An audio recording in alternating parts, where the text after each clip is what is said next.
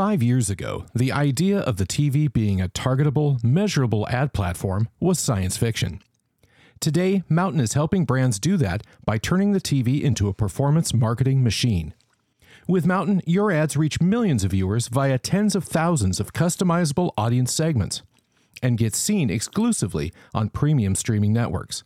That's high impact ads served at the right time, right place, and to the right audience. And if that wasn't futuristic enough, Mountain then automatically optimizes your campaigns thousands of times a day to ensure you're always at peak performance. The future is now. Visit mountain.com to learn more.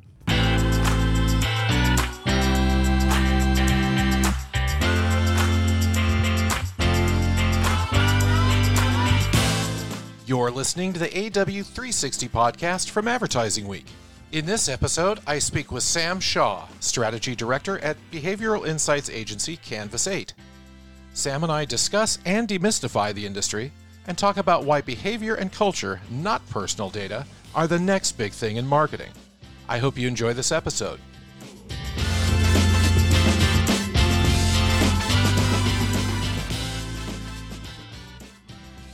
Sam Shaw, welcome to the AW360 podcast. I'm thrilled to have you on today. Thank you very much, Richard. I'm thrilled to be here as well. So, you are strategy director at Canvas 8. Tell me, what is Canvas8 and what do you guys do? Yeah, so um, that's right. Uh, Canvas8 is a strategic insight practice, um, kind of originated in London, but we now have offices in New York and LA as well. We specialize in understanding human behavior and culture. Um, and primarily that's helping teams inside other companies kind of understand people in the wider world, what they need, what they want, how those concepts are changing, um, so that they can make things that people really want and ultimately try and stay successful. Um, you know, there's there's like the often quoted statistic that 95% of new products fail. There's actually no empirical basis for that statistic. It's actually the, the research suggests it's closer to 45%, but still, you know, one in two products failing is a, a huge gamble. And so we're just trying to, you know, increase the odds or increase the chances of success because ultimately, you know, the people making decisions in any business aren't the customer. And so there's that gap in understanding that we're trying to bridge. So when you say insight, what does that really mean? Give me an example. Yeah, sure. I mean, we think about it as kind of uh, you know, a revelation in uh, you know a real human problem that no one else is solving. You know, everyone has their own definition of insight, and so we just kind of have our own that we use. Uh, to simplify that, you know, the most elegant way we would define it is a new and useful truth. So what we mean by that is new. You know, when we say something to our client, they need to have not heard it before, um, or heard it not heard it before in this particular context. Um, if they've heard it before, it's not very valuable to them, nor does it give them a competitive edge. Um, so, you know, new to the context of, of a particular problem that they're trying to solve. In terms of true, you know, it needs to obviously be evidenced, you know, in any kind of data that's possible or available. Gut instinct is a major driver still of a lot of boardrooms, uh, and there's a lot of truthiness in insight work, things that feel true um, but really, there is an important piece of due diligence to check our assumptions for bias and make, make sure that the insights that we're basing our uh, recommendations on are true. And then useful, you know, it needs to reveal an immediate opportunity for a client. You know, it needs to set up better decision making, ideally transformative actions. So suddenly, you know, there's this moment where teams who previously felt stuck feel like there's a way forward. Interesting. And tell me, I've noticed a trend in our industry where I think as we rely less and less on personal data as we go along, we're starting to look more and more at behavior and larger than that, even culture as the go-to. Number one, why do you think that is? And and number two, how much data is necessary to drive that, if any? Well, you know, a lot of you know, I hear a lot actually on on, on the, the podcast, Richard, a lot of talk about analytics and big data and quite complex mm-hmm. ways of thinking about data you know and that's a huge new player you know on the sort of general data scene. But you know we we try and look at integrating many different methods together to understand human behavior. You know relying on one single data set is, is incredibly dangerous and it can you know even dehumanize uh, you know the, the people that we're trying to understand or reduce our aperture on humanity. So you know if you're a as a human being humans rely on multiple data themselves to navigate the world right? If i said to you you know you just have to get by using your sense of smell you wouldn't get very far. You know we use sound vision touch smell all these different data to help understand what we're doing and why we're doing it.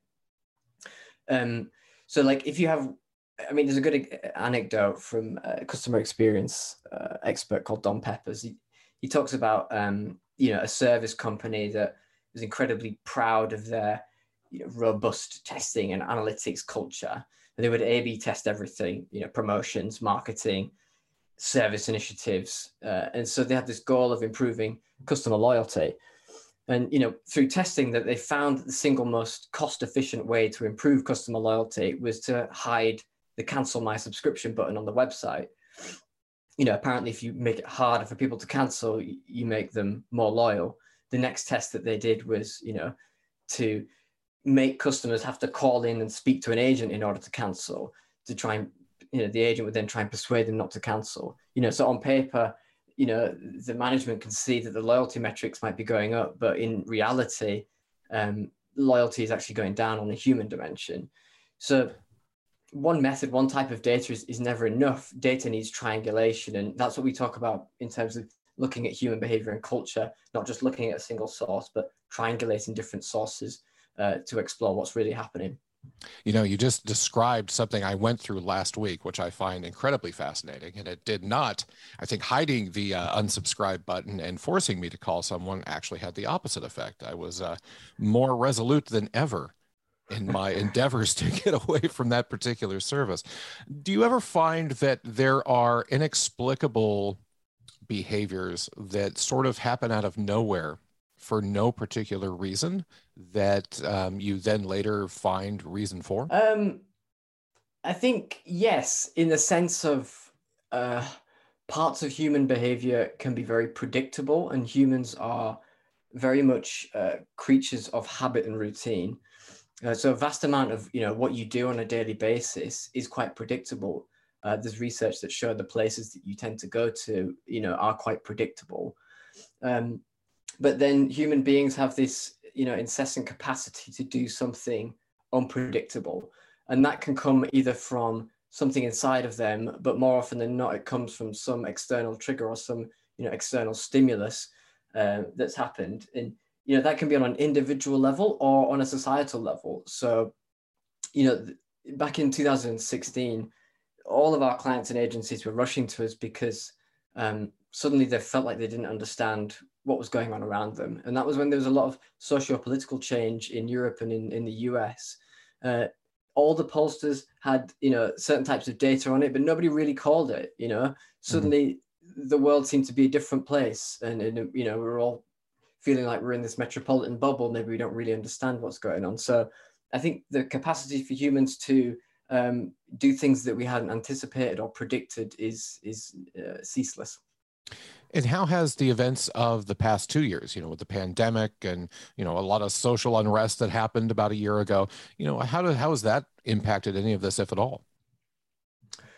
Yeah, I mean, in some ways, I think you know the the shift to working from home for those who have had the opportunity to participate in that, particularly knowledge workers, has been quite significant, um, but also constrained to those that community and that kind of people. So we read actually a lot about it in the media, um, but it's because the media is also impacted by it. So there's a, a bit of a bias there, um, but it's certainly taken the edge off, you know, certain urban centers, and it's changing so many different dimensions of how we consume. You know, I was just reading the other day about how it's impacting the way that people eat. You know, breakfast is back on the menu for people. People who've otherwise grown up um, with their with their families at home. You know, whilst they've been going into the office five five days a week, uh, now have this new opportunity to kind of see their family grow, which is which is wonderful. So there, there's a huge amount of change that's happened in the past two years and, and seems to not stop. You know, with the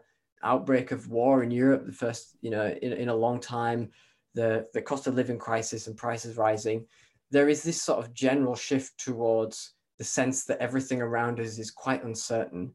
And, you know, it, for us in our industry, that's that's something that is actually quite advantageous because you know we're in the business of, of trying to help reduce uncertainty and try and you know take advantage of unpredictability by ultimately rooting um, you know our clients in a quick and up-to-date understanding of people's behavior now and how that's changed you guys at, at Canvas8 work with some massive global brands, among them Nike, Google, and one of my personal favorites, the Gates Foundation. Mm-hmm. Without necessarily picking one, could you give an example of how Canvas8 works with a, a global brand like that? Just kind of, you know, an overview, 10,000 foot view, if you will. Yeah, sure. So um, Canvas8 is our kind of model is based around two components. We have this kind of always on uh, membership platform where every day we are literally publishing uh, new insights into people's changing relationship with the world. And it's very macro, and we actually hire, you'll probably like this, Richard, we hire a lot of journalists as well as researchers and strategists so that mm-hmm. we're not just kind of boring clients to death with data and pie charts, but we're actually telling stories about what's happening in the world and how people are responding to changes. But aside from that, we have a pretty wild bunch of analysts who come from incredibly different backgrounds uh, we've got anthropologists, political scientists, art history, sociology, psychology.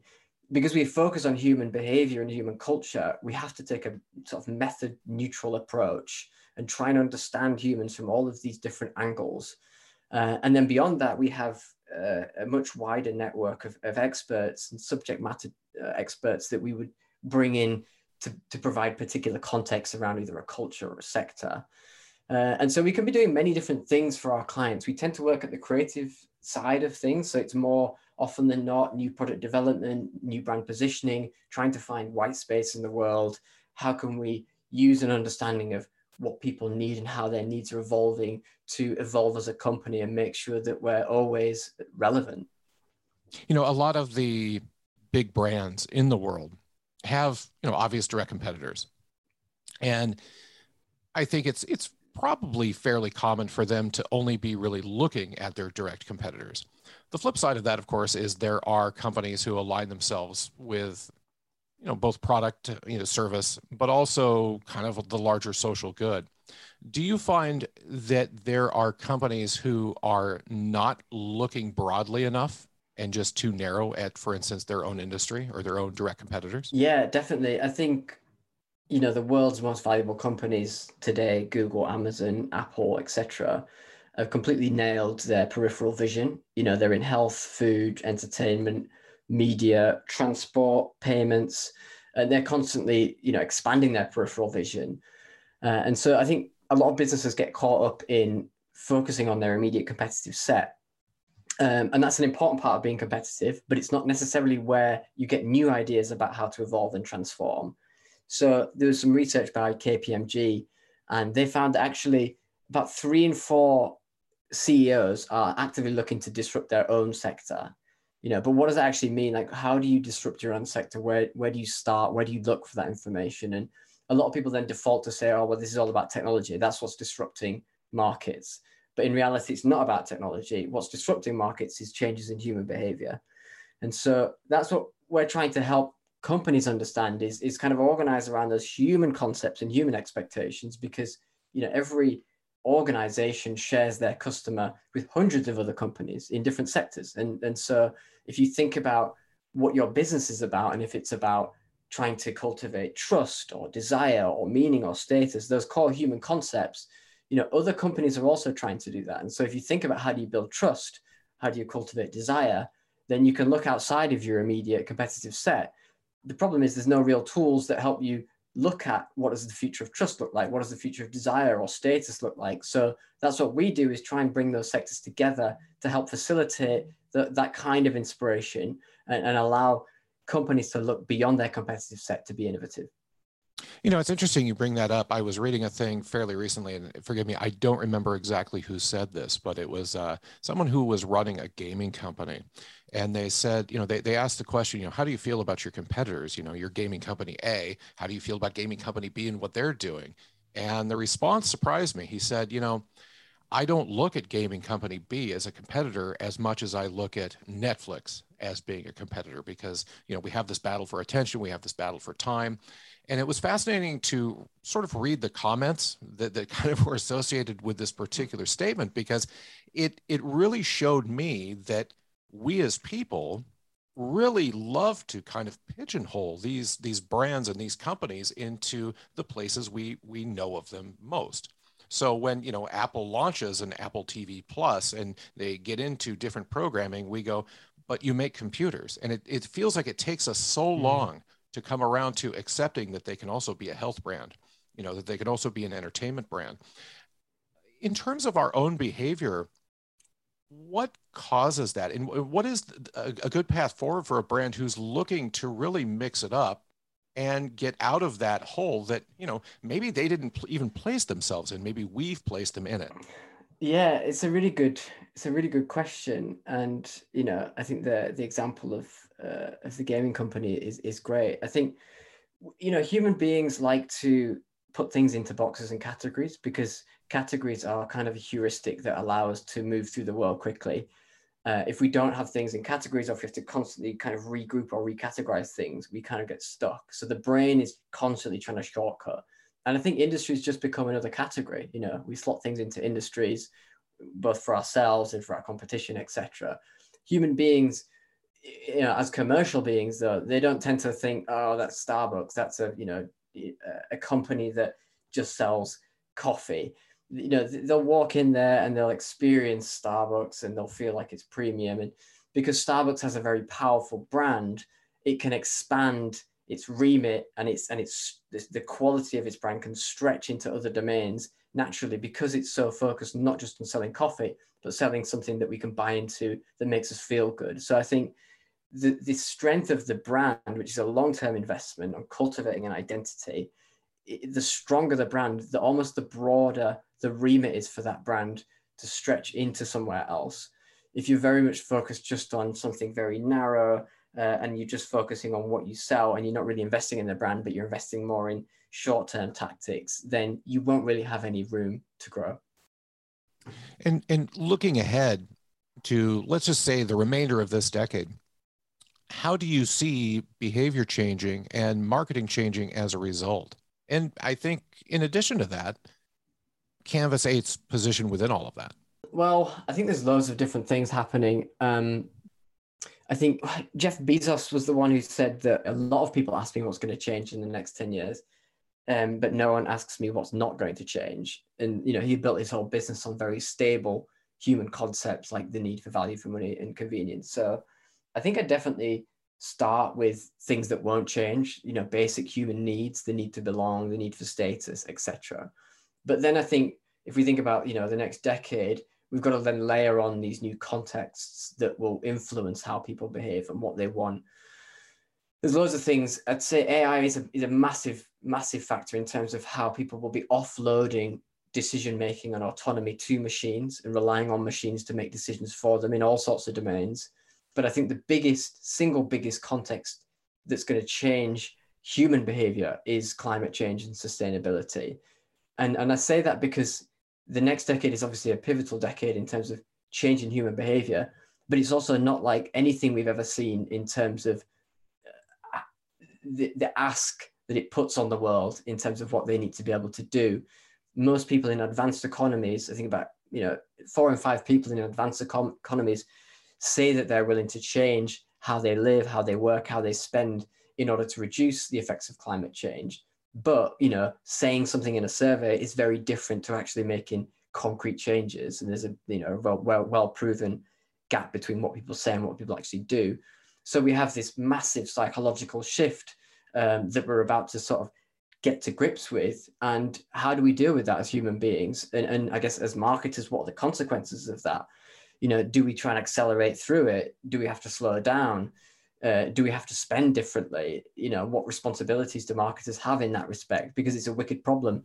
Um, because you know, one marketer can't solve it alone. And so, does it mean that we have to spend less or, or buy different things that have less material impact?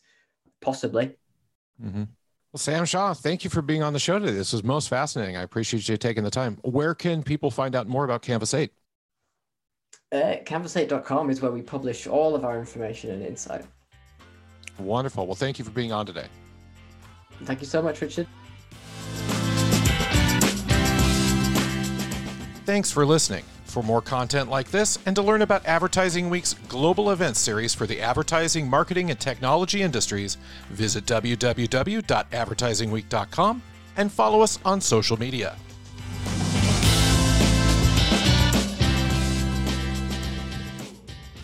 For years, advertisers struggled to tie measurable outcomes to TV ads.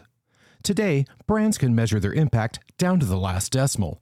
Mountain's self serve connected TV marketing software provides real time insights that can take the guesswork out of ad measurement.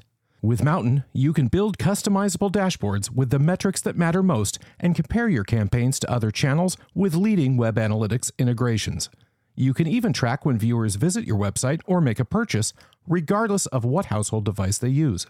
Visit mountain.com to learn more.